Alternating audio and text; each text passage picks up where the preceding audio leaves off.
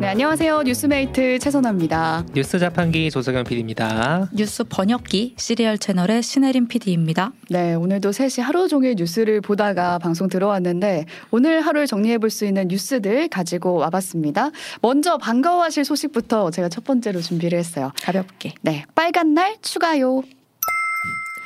오늘 아침부터 커뮤니티에 이런 질문이 올라왔거든요. 석가탄신일 대체 공휴일 아직 확정 안 됐나요? 당연히 신앙 아니었냐고요. 이게 당연히 당연히 빨간 날로 돼 있는 걸로 우린 알고 있었는데 하지만 아직 아니었다는. 거. 그러니까 석가탄신일이 27일인데 이게 네. 딱 토요일에 걸린 그쵸. 거예요. 근데 이게 만약에 대체 공휴일로 지정이 되면은 29일 월요일에 대체해서 쉴 수가 있는 건데 음. 정부에서 지난 3월에 석가탄신일, 뭐 성탄일 이런 날 대체 공휴일로 지정을 하겠다고 예고까지 한 상태였던 그렇죠. 거예요. 그러니까 확정이 아니었던 거죠. 그러니까 그때 저는 아 음. 쉬겠구나 하고 있었어요. 어, 미리 예측을 그쵸. 했다 네. 뉴스 자판기는. 네, 근데 어차피 방송하러 저희 나와야 되니까 나랑 크게 않지만 상관은 없지만. 어쨌든 된 줄 알았어요. 근데 아직 아니었거든요. 그렇죠. 러고 나서 오늘 오전에 인사혁신처에서 둘 다 이제 대체 공휴일로 적용했다 이렇게 쾅쾅 한 거예요. 음. 이거 그냥 항상 그렇게 해주면 참 좋겠는데. 아 그쵸 막 휴일의 경제 유발 효과가 몇 조 원이다. 네, 그러면서 게- 하나씩 그쵸. 해주지 말고. 아직 근데 남은 날짜가 있어요. 음. 아직 이 대체 공휴일 안 된 날짜가 1월 1일. 새해 아. 첫날은 아직 음. 대체 아, 공휴일 그래요? 아니고요. 현충일도 아니에요. 6월 6일. 음. 그러니까 조금 더 이 날은 쉰다고 생각하시면 안 돼요. 그리고 5월에 쉬는 날이 굉장히 많거든요. 지금 어제도 근로자의 근로자 날이어서 날이었죠. 토일 월 쉬신 그렇죠. 분도 계시고 이번 주 금요일은 또 어린이날이잖아요. 어린이날. 그래서 음. 금토일 연휴고 또 석탄일에 쉬게 되면은 29일 월요일에 쉬는 거니까 그렇죠. 토일 월 이렇게 쉬는 아. 날인 거죠. 여행 계획 여행 계획을 잡으시면 좋겠네요. 짜야죠. 우리는 저희는 못 가지만 저희는 생방 계속합니다. 짱구는 온말려님이 남의 생일만 빨간 날 시켜주지 말고 내 생일도 대체 공휴일 달라. 괜찮은데요? 아 네. 자기 생일에는 네, 공휴일이 쉬기. 되는 음, 어. 법정 휴일. 근데 이런 연휴를 뭐 지정을 해도 못 쉬는 분들은 또못 쉬잖아요. 그렇죠. 그렇죠. 음. 그래서 수당이라도 꼭 챙기셔라 이런 말씀 드리면서 어제 노동절 특집하면서 저희가 그렇죠. 휴일에 가산수당 가산 수당. 어, 얼마나 받을 수 있는지 이거 안 주면 불법이다 이런 얘기까지 얘기했는데, 했었는데 네. 뉴스 자판기가 정리를 해드렸으니까 네. 어제자 방송 꼭 참고하시면 좋겠습니다. 복잡하게 생각 하시기 어려우시면은 월급 받으시는 분들은 150%, 시급 받으시는 분들은 250% 기억하세요. 그렇게 말해도 모르겠다 하시는 분들은 어제 어제자 방송. 방송. 참고하시면 되겠습니다. 다음 뉴스로 넘어가 볼게요. 음주운전 시동 잠금 장치 도입될까? 네, 제가 가져온 뉴스인데 지난주에 제가 스쿨존 교통사고가 너무 손방망이 처벌이다라고 음. 소개해드렸었는데 업데이트 소식 가져왔습니다. 네. 음, 업데이트 먼저 해드리면은 강남 스쿨존 초등생 사망 사건 있었잖아요. 네. 이게 이제 20년 징역 구형이 20년. 됐다. 오. 이제까지 스쿨존 교통사고 처벌이 지금까지 너무 약했던 음. 게 법원이 선고 내릴 때 기준이 되는 양형 기준이 너무 약해서였다. 맞아요. 그렇죠. 근데 이제 이게 새롭게 바뀌었다. 음. 처벌 강화될 것 같다 말씀드렸잖아요. 근데 이제 그 양형 기준이 고려된 구형인 거고요. 음. 또 이제 대전 배승하 양을 숨지게 했던 음. 스쿨존 사건 가해자는 상습범이었다. 아, 한두 번이 이런 아니었어요. 기사가 뜨고 있는데 네, 그동안의 경험으로 술을 한두 잔만 마시고 운전하면 괜찮을 아, 것이라고 생각했다. 이게 이렇게 진짜. 위험하거든요. 네. 이, 이 생각 자체가 진짜 그렇죠. 위험한 거예요. 그러니까 음주운전이 사실 거의 상습범죄잖아요. 맞아요. 할 사람은 끝까지 하고 안 할 사람은 안 할 그런 음. 그러니까 뭐 해봤는데 사고 안 났어, 나 괜찮아 이런 생각으로 계속 하시는 분들이 있더라고요. 더 자신감을 얻는 거죠. 그렇죠. 그렇죠. 음. 근데 이게 숫자가 알려주거든요. 작년 한 해 동안 음주운전으로 걸린 사람 중에 2회 이상 걸린 재범자가 전체의 42%예요. 그리고 무려 7회 이상 음주운전 단속에 걸린 상습범이 일곱 아휴. 983명, 와 1000명 가까이 돼요. 이게 지금 걸린 사람만 7번, 7번. 어, 걸린 걸려도 사람만 계속 하는 거예요. 네. 네. 근데 음, 어, 근데 음주운전을 안 네. 하려고 해도 제 생각에는 전날에 먹은 술이 이제 숙지가 안 돼서 다음날 그냥 운전을 했는데 적발되는 네. 경우도 있다고 하더라고요. 있긴 하죠. 네. 네. 그래서 뭐 네, 그래서 주말 이번 주말 낮에 경찰이 특별 음주 단속을 했어요. 두 시간 정도 했는데도 28건이 적발됐다고 하더라고요. 28건 이런 기사도 한낮에? 났었고. 네. 와. 그래서 근데 음주운전이 이제 이런 식으로 여, 28건이 적발됐다고 하는 거는 이제 특별히 엄청 나쁜 사람이 하는 게 아닌 거잖아요. 음. 그러니까. 누구나 할 수 있는 거고 그러니까 결국에는 조금만 내려놓으면 정말 실수할 수 있는 거죠. 그죠. 그러니까 이제 처벌 강화만이 사실 답은 아닌 거고 음. 예방을 결국 해, 해가지고 사고를 안 내야 되는 게 맞는 건데 음. 그런 의미에서 가져온 거예요. 어, 예방책으로 언급되어 왔던 것 중에 음주운전 시동 잠금 장치라는 게 있었는데 네. 음. 이걸 김기현 국민의힘 대표가 어제 요 장치를 도입하는 도로교통법 개정안을 발의했다고 합니다. 이게 오. 되게 오래 전부터 아이디어 네. 많이 나왔거든요. 매번 나와요. 네. 음주운전 기사가 뜨면은 같이 항상 나와요. 그렇죠. 네. 시동이 안 걸려야 된다. 음. 근데 이번엔 진짜 될까 하는 거죠. 이게 뭐 모르시는 분들을 그렇죠, 그렇죠. 위해서 뭐냐면 차, 차량에 설치를 해놓은 다음에 운전자가 호흡을 불어넣었을 때 혈중 알코올 농도가 일정 기준치 이상이면 아예 시동이 안 걸리는 그러니까. 거예요. 어, 네. 그럼 지금 사진 나오고 있죠. 술을 네. 많이 먹고 이제 다음날 아침에 운전석에 딱 탔는데 한번 불어보려고 한 거예요. 근데 여기서 알코올이 측정되면 시동 음. 자체가 안 걸리는 거죠. 아. 네. 네. 이건 보통 이제 상습범들한테 이제 적용을 하는 아, 장치인 건데 네. 어, 차량의 음주운전 방지 장치를 부착하는 조건으로 면허를 발급해주고 아. 최장 5년 동안 붙이고 다녀야 되고 이 안에 재범을 안 저지르면 조건부 면허가 일반 면허가 되는 뭐 그런 얘기의 법안이에요. 어, 근데 이게 이- 네, 이런 게 나오면은 없을 것 같은데. 그러니까 이런 게 나오면 근데 항상 실효성 얘기가 나오는 게 음. 옆에 있는 사람 조수석에 앉아 있는 사람이 불어주면 어떡하냐 아, 그런 그래서- 문제가 있죠. 그래서 그 본인인 걸 잘 이제 장치가 알아야죠. 그러니까 저희가 핸드폰에 하는 거 있잖아요. 음. 뭐, 뭐 지문, 지문 홍채, 뭐 얼굴, Face ID 이런 장치를 네. 써야 되는데 이게 돈이 들겠죠. 그런 걸 넣으면 넣을수록 더 기계가 비싸지겠네요. 네, 이게 비용 부담이 커요. 이거 얼마냐면 얼마예요? 200만 원대. 한, 한 대당?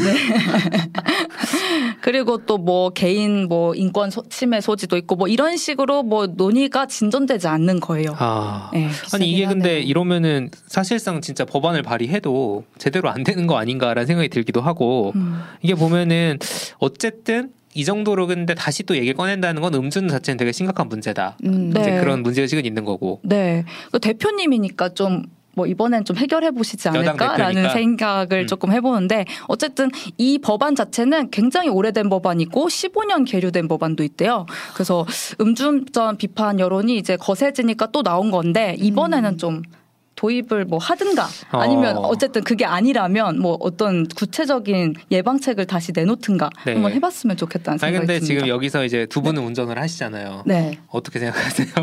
저는 뭐 적어도 음주운전 전과자에게는 무조건 달아야 된다. 상습적이라는 얘기가 지금 통계적으로도 음. 나왔으니까 그런 생각이 들고 운전을 직업적으로 하는 분들 있잖아요. 음. 그런 분들은 회사 차원에서 달아줘도 되지 않을까요? 음. 회사 차원에서 어, 아, 택시라든가 그- 예를 네, 들면은 뭐 버스 기사님이라거나 기사님이라든지. 아. 그 그것을 고려한 법안도 사실 있다고 해요. 네, 음. 직업별로 아. 뭐 이렇게 하는 법안도 있다고 하는데 네. 한번 좀 이번엔 좀 논의가 잘 됐으면 좋겠다 하는 음. 생각이 듭니다. 일괄적으로 달진 못해도 예를 들어서 어떤 기준에서는 해야 된다. 그렇죠. 뭐 그 정도는 될 수 있겠네요. 네. 네. 네. 음주운전 예방법으로 제시된 이 시동 잠금 장치 관련해서 얘기 나눠봤고요. 다음 뉴스로 넘어가 볼게요. 내일부터 의사 간호조무사 파업? 네. 자, 내일부터 의사 간호조무사들의 부분 파업이 예고돼 있다 라는 뉴스가 나왔고 음. 17일에 그러니까 앞으로 한 2주 뒤죠. 2주 뒤엔 총파업을 할 거다.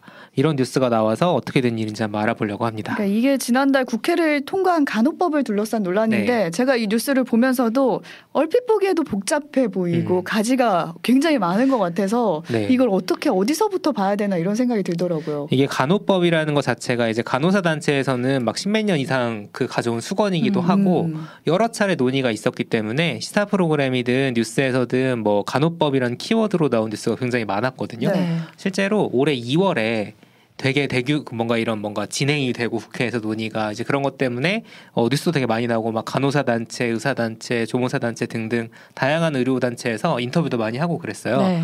이제 그래서 지금까지 결국 진행이 돼서 통과가 된 건데 자 일단 간호법이라는 거 자체가 뭔지 조금 설명을 해드려야 될것 같아서 오늘 저희가 네. 자세한 내용을 준비를 했습니다.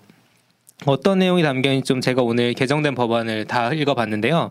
어, 일단 국가와 지자체가 간호사의 근무 환경 및 처우 개선을 통해서 간호사의 장기 근속을 유도하고 음. 숙련 인력을 확보하도록 지원해라. 처우 개선에 방점이 있는 법일까요? 처우 개선 음. 이런 얘기가 들어가 있습니다. 네. 그러니까 사실 이거 주변에 간호사로 일하는 분이 있거나 아니면 본인이 병원에 입원해 보신 분들 음, 간병을 좀 해보신 분들은 옆에서 간호사들이 얼마나 열심히 일하는지 진짜 몇 명의 환자를 돌보는지 모를 정도로 그쵸. 이렇게 빠르게 움직이시잖아요. 정신 없죠 그리고 어. 뭐 응급상이라도 벌어지면 사실 시리얼 저 제가 지금 몸담고 있는 음. 시리얼에서 영상 되게 여러 가지 여러 개 만들었거든요. 음. 하나 준비를 해봤어요. 네, 해봤습니다. 네. 빅파이브라고 불리는 큰 대형 병원들 중환자실 간호사들한테 다 물어봤을 때 중간 연차가 많이 없다. 병원이 이제 그만큼 충분한 간호사들을 채용해야 하지만 충분하게 채용을 하질 않아요. 그래서 겨우 겨우 굴러갈 정도로만 이제 간호사들을 채용을 하니까 간호사 한 명당 봐야 되는 환자 수의 이 무게 때문에 이제 이게 버거워서 좀 일찍 그만두게 되면 이제 중간 연차는 안 남고 계속 신규들만 들어왔다 나가고 들어왔다 나가는 현상들이 반복이 되고 그리고 그 신규 간호사들이 들어오면 기존에 있었던 중간 연차들이 신규 간호사들을 교육을 해야 되는데 똑같이 내가 봐야 되는 환자 그대로 보면서 교육을 한 명을 더 시켜야 되는 거죠. 그게 너무 부담스럽게 되는 거죠. 이제 실수를 하게 됐을 때 그 결과가 너무 치명적이기 때문에 네, 되게 그 마지막 문장이 음. 실수를 하게 됐을 경우 결과가 치명적이다. 이게 고스란히 사실 국민 몫이라는 거죠. 그 피해가. 그렇죠. 그러니까 생명이잖아요. 그리고 그렇죠. 이게 그냥 무슨 기물 같은 것도 아니고 사람의 목숨을 다루는 일이기 때문에 간호사들이 이제 이런 힘든 환경에 놓여 있다. 그리고 음. 실제 그게 국민들한테 피해가 될 수 있다라는 음. 얘기가 코로나 때 되게 많이 나왔어요. 저, 저. 영상도 코로나 때 그렇죠. 만든 거였어요. 코로나 때 워낙 네. 힘들다는 얘기가 많이 알려져서 자 그래서 이게 큰 문제가 될 수 있다 보니까 이제 뭘 해결한다 해결한다 하는데 또 많이 알려진 게 이 간호사분들은 너무 사람이 없어서 임신 순번제를 한다. 그러니까 이게 저는 들으면서도 황당했던 게 여러 명이 동시에 임신하면 일손이 부족하니까 그러니까 차례를 정해서 너 먼저 하고 그다음 그렇죠. 먼저 하고 이렇게 임신 순번제를 했다는 거예요. 이게 진짜로 계획표처럼 이렇게 운영을 하는 게 알려져 가지고 되나, 이게. 큰 논란이 됐었죠. 그래서 이 간호법에는 좀 처우 개선이 필요하다. 음. 이제라는 내용이 담겨 있는 거고 근데 이런 내용은 계속 나왔는데 코로나 거치면서 좀 사회적 공감대가 있었거든요. 음. 근데 이 처우 개선을 두고 논란이 계속되는 거예요. 이게 사실 표면적으로는 논란이 되지 않고 있어요. 오히려 현실적으로는 이 음. 법안 자체가 별로 강제성이 없다 이런 논란까지 나오고 있거든요. 제가 시리얼 채널에서 이 간호사 처우대에 대한 취재를 이어왔다고 했잖아요. 음. 근데 이제 아까 이제 인터뷰에서 말했듯이 간호사 근무 환경 개선을 하려면 사실상 딱 하나거든요. 음. 어떻게 보면 간호사 1인당 돌보는 환자 수를 획기적으로 줄이면 돼요. 많이 간호사를 네. 뽑아야 한다는 얘기죠. 근데 저는 사실 이 간호법 이제 지금 수정안 이런 걸 보면서 이 간호사 처우 개선이랑 큰 관련이 있는지는 사실 의문이기는 해요. 음. 그러니까 음. 처우 관련 조항을 넣기는 했는데 이 법 자체가 되게 커요. 되게 이제 추상적인 법이어가지고 이제 하위 법안이 필요한 거고 그거 말고 이제 어, 더 구체적인 법안이 나와야지만 되는 건데 사실 지금 간호법에 있는 예- 내용은 뭐 의료법이랑 지금 기존 의료법이랑 크게 다르지 않다. 지금 기존 의료법에는 이미 간호사 1인당 12명까지 환자를 봐- 보도록 규정을 하는 내용이 있거든요. 그렇죠. 근데 문제는 항상 이게 강제력이 없다는 거였어요. 그러니까 법에는 12명인데 네, 처벌이 너무 약하게 돼 있는 거죠. 예를 들어서 사- 세 차례를 적발돼도 그 병원은 가진금을 한 5,100만 원 정도밖에 안 냈어요. 음. 어. 세- 근데 5,100만 원이면 이- 간호사 1인 연봉 정도밖에. 안 네. 되잖아요. 그래서 지키지 않는 거죠. 그냥 그 돈 내고 안 뽑는 거죠. 네. 근데 이제 이런 구체적인 어떤 강제성을 요하는 법이 필요한 거였는데 사실 이 간호법은 크게 다르지는 않다. 아, 그럼 네. 이번에 통과한 간호법에 강제성이 따로 이렇게 들어가 있는 게 아, 많이 그건 없나 아니에요. 보네요. 네, 네. 네. 그것도 이제 어떤 의무를 다시 한번 재확인하는 음. 그런 법안이더라고요. 그래가지고 네. 사실 반쪽짜리다라는 얘기도 되게 많이 나왔어요. 음. 그래가지고 이제 이걸로 과연 무슨 반발이 있을까 우리 거꾸로 생각해 보면 그럴 수도 있었는데 근데 이제 다른 의미에서 또 반발이 다른 방에서 나오고 있는 거죠. 처우 음. 개선이 아니라 좀 다른 얘기가 막 그렇죠. 오가고 있더라고요. 네. 어떤 얘기요? 어떤 얘기냐면 이제 의사협회에서 반발하는 거랑 간호조무사협회에서 반발하는 게 좀 다른데 의사들이 반발하는 이유는 지역사회 의료라는 부분 때문입니다. 지역 사회. 지역 사회. 지역 사회 의료. 자 여기서부터는 약간 음. 법안에 대한 공부라고 보시면 되는데 그러게 왜 여기서 반발할까요? 네, 일단 법안의 목적에 뭐라고 돼 있냐면 모든 국민이 의료기관과 지역 사회에서 수준 높은 간호 혜택을 받을 수 있도록 어쩌고 저쩌고 국민 건강 증진에 이바지하는 게 이 간호법의 목적이다. 음. 라고 돼 있어요. 얘기다. 네, 좋은 얘기예요. 근데 지역 사회라는 게 왜 논란이 되냐면 원래는 의료기관, 그러니까 병원, 뭐 예를 들면은 한의원, 치과, 뭐 개인 의원, 요양병원 이런 데서 이제 주로 의료 행위가 이루어지니까 그래야 되는데 지역 사회를 추가한다는 거는 병원이 아니라 예를 들어 복지시설, 음. 이나 집 같은 데서도 간호사가 간호 업무를 할 수 있다. 라는 해석이 가능하다는 겁니다. 아 해석이 가능하다 그렇게. 그래서 이 단어에 민감한 거네요. 의사들이. 여기에 민감한 거죠. 아 음. 지금은 어떻게 되어 있는데요? 지금은 아까 말씀드린 뭐 병원, 의원, 치과, 한의원 음. 이제 이런 데서 해야 되고 방문해서 간호하는 경우에도 간호사가 뭘 해도 되고 안 해, 하면 안 되는지가 명확하게 규정이 안 돼 있어요. 음. 그러다 보니까 지금 행정복지센터에서 이제 간호직 공무원분들이 일을 하고 계시는데 이제 몸 아프신 노인분들 방문하고 이러거든요. 네. 그러면 가서 혈압이랑 혈당 체크를 하는 게 의료행위이기 때문에 못할 수도 있다는 거예요. 아, 의사의 지시가 오. 있어야만 원래 가능한. 그렇죠. 음. 그래서 오. 명확하게 이거는 의료행위니까 하지 말라고 하지도 않지만 의료행위로 볼 수 있다는 해석도 있으니까 잘못하면 의료법 위반이 돼버리는 거죠. 음. 어, 이게 혹시 저는 궁금한 게 나중에 일이 터지면 책임지는 사람이 필요하니까 음. 이게 의사가 책임을 지고 관리 감독자인 의사가 필요한 거다. 이렇게 의사 측에선 주장을 할 수도 있는 거잖아요. 그럴 수 있죠. 음. 그리고 사실 이제 저는 근데 이제 논쟁을 좀 보면서 느낀 거는 이게 책임보다는 오히려 권한 쪽에 가깝다. 아, 권한. 그러니까 의료 행위를 누가 할 수 있느냐? 의료 행위를 의사들이 할 수 있는데 그 의사의 감독이 없는 상태에서 간호사들이 자기들 맘대로 의료 행위를 하는 거는 이제 받아들일 수 없다라는 음. 게 의사 단체의 생각이고 근데 의사들이 없어서 이런 간호사분들이 지역사회에 가서 방문 의료를 하는 거잖아요. 그렇죠. 그래서 의사 수를 늘리면 되는데 음. 이제 그 방향에 대한은 나오지 않고 있죠. 어. 네. 근데 이제 이런 혈압이나 혈당 체크 병원에서는 그냥 간호사가 와서 하시잖아요. 네. 그렇죠. 지금도 네. 하고 있잖아요. 그래서 의사의 의사 관리 감독 아래서 것 같은데. 그렇죠. 의사는 안 오죠. 근데 이제 체크해서 보고하고 만약에 응급 상황이 발생했을 땐 당연히 의사가 대응을 하는 건데 음, 네. 기본적으로 이 지역사회 문구에 대해서는 이제 의사단체가 이런 이유에서 반발을 하고 있고 아, 이게 금방 해결될 것 같지는 않더라고요. 어, 의사들의 반발은 이제 지역 사회라는 문구 때문인 거고 음. 간호조무사 단체가 반발하고 있다라는 네. 뉴스도 있었잖아요. 이건 또 되게 다른 의미였어요. 어. 보니까 조금 이유가 다른 게 간호법에 보면은 이제 의료법에도 마찬가지입니다. 간호조무사의 자격 기준이 고졸로 돼 있어요. 음, 간호사가 아니라 간호조무사. 조무사에 간호사 같은 경우에는 4년제 대학이 이미 있으니까 음. 그래서 이제 어차피 국가 시험을 통과해야 되는 건 똑같은데 간호조무사 같은 경우에는 간호학원이나 간호조무 관련 특성학원을 나와야 되는데 보시면 주변에 혹시 전문대 있으신 분들은 전문대에 간호조무사 관련 학과가 있는 걸 보신 적 있을 거예요. 음, 네. 의료복지학과라든가 그런데 여기 나온 분들이 이게 인정이 안 되니까 전문대를 나온 다음에 간호학원을 또 가서 가야 돼요. 다시 예. 그러다 보니까 간호조무사협회에서는 아 이거 고졸 이상으로 해줘라. 그래서 전문대 같은 데서 나와도 이제 뭔가 시험을 볼 수 있게 해줘라라는 거를 이제 요구를 하고 있는 거죠. 그러니까 참 희한한 게 학력이 높으면 오히려 안 된다 음. 이렇게 보면 될까요? 네. 근데 간호사협회의 주장은 뭐냐면은 전문대 간호조무사과가 설치가 된다는 거잖아요. 그럼 앞으로도 많아지겠죠. 네. 그럴 경우에는 지금은 간호하고 있는 특성학원은 거의 그 국비 지원이 돼가지고 교육비가 무료인데 어 전문대는 또 돈을 많이 받을 거 아니냐 등록금이 그러면은 부담이 될 수 있다. 이제 이런 그 주장이 나오고 있고 학력 인플레다. 굳이 사실 그 정도까지 학력이 필요 없는데 왜 해야 되냐라는 이제 그런 음. 입장이 나오고 있는 거죠. 고졸을 없으면 그렇게 될 것이다라고 그렇죠. 주장을 하고 있는 거네요. 그러다 보니까 간호조무사협회에서는 아니 그거는 자기들이 선택할 수 있는 문제인데 혹시 간호사들이 고학력 간호조무사를 원하지 않는 거 아니냐라는 이제 또 반박을 하고 있습니다. 음. 저는 사실 양쪽 입장이 좀 이해가 되는 편이라서 양쪽 입장을 소개를 해드렸는데 네. 이 간호사 부족 사태 났을 때 무슨 일이 있었냐면 간호대 정원을 늘리겠다고 한 적이 있어요. 네.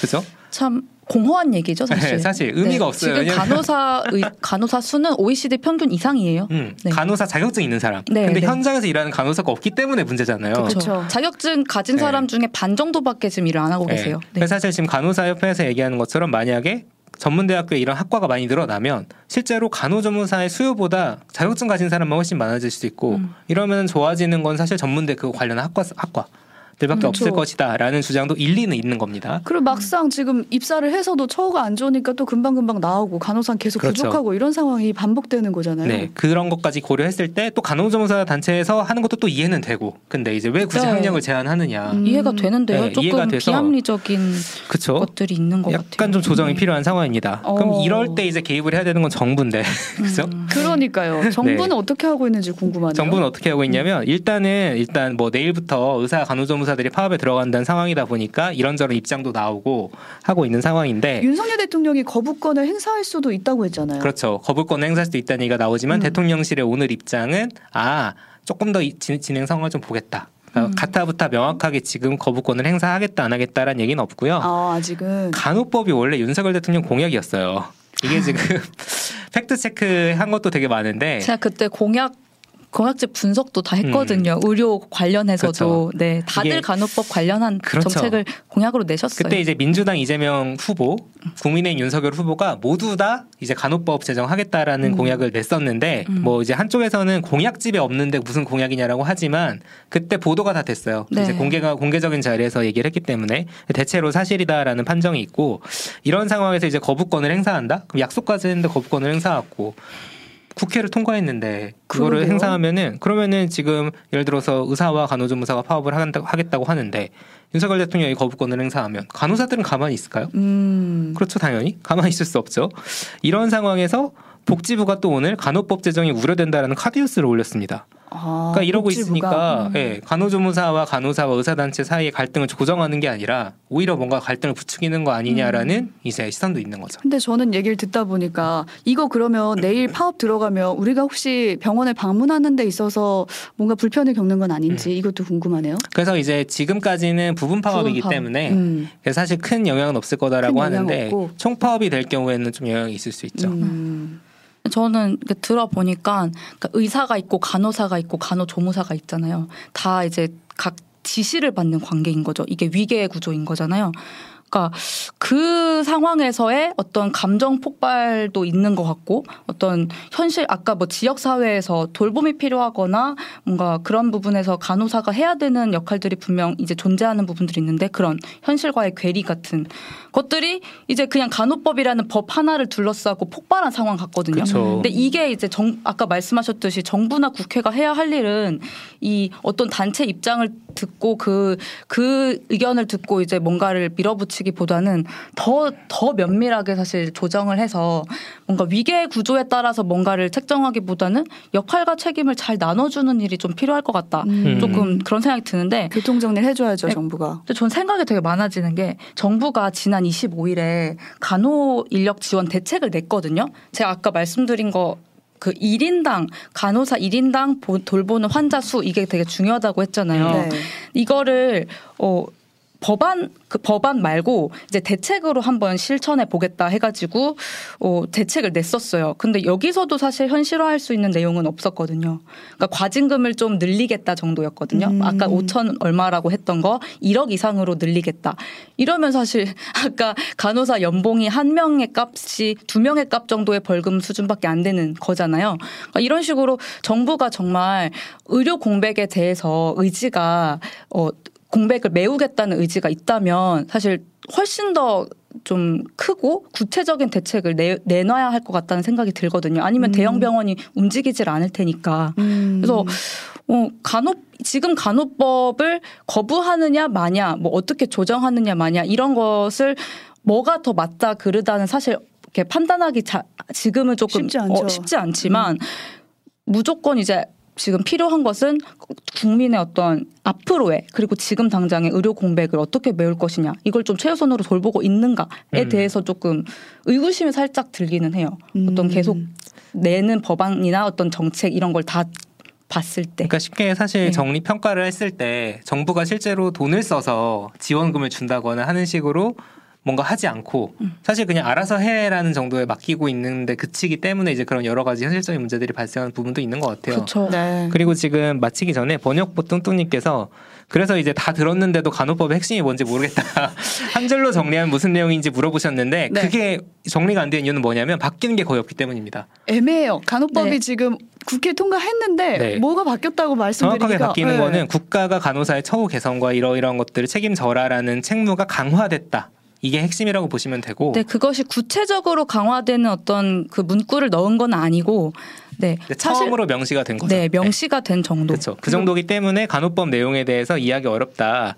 라고 아직도. 예, 그렇죠. 보시면 되고 아마 조금 더 구체적인 쟁점들은 더 생길 수도 있습니다. 음. 합의 법안을 만들 수도 음. 있는 거고요. 네, 네. 네. 앞으로 가, 봐, 가봐야 될 것 같아요. 그러니까 간호법 나올 때마다 이제 일반 대중들 입장에서는 이게 무슨 일인가 싶은데 얘기를 들어봐도 그러니까 우리가 병원에 가서 치료를 받을 때 그 간호사가 어떤 조건에서 일을 하고 있는지와 연결이 되는 이야기고 결국에 그게 곧 치료받는 환자와 직결이 되니까 우리가 음. 좀 관심을 두고 봐야 되는 법안은 맞는 것 같습니다. 보여주기식 법안 아니냐라는 이제 댓글도 있었는데 사실 큰 법안은 좀 필요한 부분도 있어요. 그렇죠. 네, 명시를 하는 건 대, 대단한 의미가 있긴 있는 건데 그 다음 어떻게 할 것인가를 음. 저희가 계속 둘러 둘러 봐야 된다는 거죠. 음, 네. 네. 그럼 여기까지 간호법 이야기를 정리해보고 다음 이슈로 넘어가 볼게요. 전세 대신 월 80만 원 고시원에 산다고?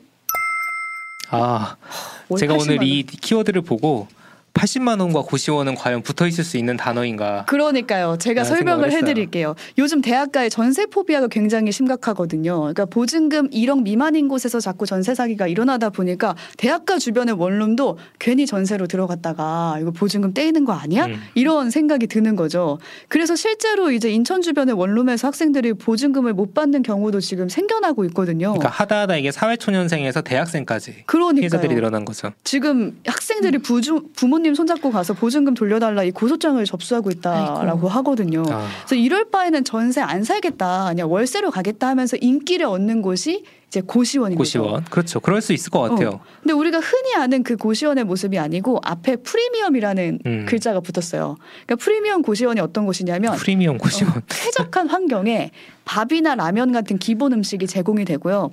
청소, 세탁 서비스도 되고 음. 헬스장도 있고 아니, 이런 걸 우리는 호텔이라고. 부르기로 하지 않았습니까? 적어도 리조트 같은 스터디룸도 있어요. 평수도 심지어. 평수도 꽤 넓을까요? 평수는 작긴 한데 아, 그래도 원룸? 그 안에 어. 편의 시설이 굉장히 그렇죠. 많은 거죠. 그래서 이 고시원들이 프리미엄, 프리미엄 고시원이라고 이름이 붙은 곳이 많이 생기다 보니까 이 안에 지금 대학생들뿐만 아니라 직장인들도 들어가 있다는 거예요. 아, 그래서 관계자에 따르면 지난해 기준으로 지금 이 안에 2030 세대가 전체 입주민의 70%가 아. 넘었대요. 이 생각을 해보면은 이게 거의 오피스텔 가격이거든요. 오피스텔 음. 맞아요, 월세예요. 맞아요. 그렇게 생각하고 들어간 직장인들도 있겠네요. 그렇죠. 오피스텔이랑 비슷한데 모든 서비스가 다 되는 거죠. 세탁 서비스도 되고. 음. 근데 문제는 이 프리미엄이 붙는 순간 비싸진다는 비싸죠. 거잖아요. 음. 관련 기사 보니까 한 달에 한 70만 원에서 80만 원 정도가 든다는 거예요. 그래서 제가 한번 검색해서 들어가 봤더니 그 중에 한 곳 사진 제가 캡처해서 조금 전에 띄워드렸는데 굉장히 쾌적하고 깔끔해요. 어. 어, 이 정도면은 어. 여행 갔을 때 쓸만한 숙소가 정도는 네, 되네요. 유튜브나. 레인보우 앱으로 보이는 보시면, 라디오 드시 네. 보시는 분은 보이실 텐데. 돼 네. 있습니다. 네. 해당 이 룸이 standard room인데 65만 원에서 70만 원 정도였고 음. 보증금이 10만 원이래요. 근데 이 돈에 전기세, 뭐 가스비 다 포함되고 이 돈만 내면은 모든 편의시설 다 이용할 수 있는 거죠. 월이 월 월이라고 생각하면 진짜 그냥 숙소 같네요. 그렇죠? 어디 괜찮은 에어 에어비 땡땡이 같은 음, 그런 숙소 같은 너무 느낌도 있네요. 너무 비싸요. 비싸죠. 그러니까요. 제가 그, 제가 예전에 고시원 살 때 40만 원 주고 창문 겨우 있는 거 음. 옵션 해가지고 살았던 것 같은데 원래 우리가 두 배잖아요. 그렇죠. 그렇죠. 그냥 직장인 기준에서 봐도 이게 매달 나가는 금액치고는 굉장히 부담스러운 가격인 부담스럽죠. 거거든요. 근데 전세 위험 부담을 좀 감안하면 나 이 정도 비용 내고 살 수 있다 이렇게 음. 생각하시는 분도 있을 수 있어요. 있 겠죠. 근데 네. 고시원이라서 결국에는 이제 좁은 공간이고 너무 비싸다 이런 음. 반응도 적지 않거든요. 근데 그러면 어딜 가야 되냐 라고 말을 했을 때 대안이 없는 거예요. 그렇죠. 지금 다른 가겠어? 월세를 가보려고 하니까 월세가 또 올라가는 추세라는 음. 거예요. 아. 집주인들이 지금 전세는 학생들이 다 피하니까 월세로 다 돌리고 있는데 네. 그럼 보증금을 줄이면서 월세 가격을 올려놓는 거죠. 그렇죠. 이게 지금 추세다 보니까 그럼 그것도 가기가 애매해지는 거예요. 음. 기존에 한 작은 원룸 하나가 한 40만 원 정도였대요. 말씀하셨듯이. 네, 네. 근데 지금 60만 원대. 아. 여기다가 각종 공과금 더해지니까 차라리 이 가격이면은 프리미엄 고시원을 뭔가. 다 해결되는. 서비스까지 음, 제공되니까 그럴 수 그- 있죠. 그렇게 되는 거죠. 이게 지금 악순환인 게 전세 사기 때문에 월세를 가야 되는데 근데 월세가 비싸니까 주거가 불안정한 프리 고시원을 가고 아무튼 복잡하게 돌고 도는 그런 상황이 되네요. 진짜 복잡해요. 네. 그러니까 적당히 이제 쾌적한 환경에서 내 한 몸 뉘어서 사는 게 이렇게 힘든 일인가 음. 이런 생각을 해보게 되는 뉴스였습니다. 네. 저는 이거 선아 아나운서가 이거 갖고 온 이제 뉴스를 보고 음. 갑툭튀일 수도 있는데 최근에 본 기사가 또 생각나서 음. 하나 덧붙여 봤거든요. 1만 원 아파트 월세가? 만 원입니다. 여기는 이거 완전 반대입니다. 어, 고시원이 아니라 아파트고요. 80만 원이 아니라 만만 원. 원입니다. 근데 평수는 훨씬 싸. 20평입니다. 네. 근데 아. 지역이 전남 화순입니다. 화순. 네. 음. 화순에서 이제 이런 거를 비슷한 정책을 많이 했었어요. 근데 이번에 진짜 파격적으로 나온 거죠. 네. 근데 지금 커뮤니티에서 인기예요. 어, 그러니까 그쵸, 그쵸. 댓글 반응이 댓글 뜨거워요. 보면은 반응이 뜨겁고 실제로 지금 경쟁률이 3.8대 1이에요. 아, 네, 1년에 100가구를 지원하는데 1차 모집을 지금 시작한 거거든요. 그래서 50가구 먼저 지원을 받고 있는데 190명이 신청을 했다고 아, 합니다. 이게 아무래도 네. 지역에 일자리가 별로 없다 보니까 인기가 없을 수도 있겠다는 생각을 했었는데 네. 실제로 꽤 많은 반응이 있는 거네요. 그 댓글 그렇죠. 보면은 어나 재택 나는 재택하니까 나는 음. 여기 살고 싶다 뭐 이런 그렇죠. 반응도 있었고 어. 그렇죠. 그리고 보증금도 화순군에서 대신 내준다고 대신 하더라고요. 그러니까 하니까. 진짜 killing 월 포인트입니다. 만 원만 내면 진짜 살 수 있는 살 거예요. 수 있는 아파트. 겁니다. 보증금 없어서 궁색했던 시절이 떠오르네요. 네. 이런 대안들도 나오고 있으니까 이제 일자리도 화순에 좀 많이 생기고 해서 우리나라도 좀 우리 그 수도권에도 이런 정책이 좀 생겼으면 좋겠다라는 아, 그쵸. 생각도. 해봅니다. 네. 네, 5월 2일에 기억할 만한 뉴스 뽑아서 전해드렸고요. 오늘 2부에서는 트렌드 뉴스레터죠. 캐릿 에디터와 함께 최신 트렌드 짚어보는 시간 가져볼게요. 1부 끝곡으로는 엑소의 Love Me Right 보내드리겠습니다. 신혜림 PD, 조석영 PD와 여기서 인사 나눌게요. 고맙습니다. 감사합니다. 고맙습니다.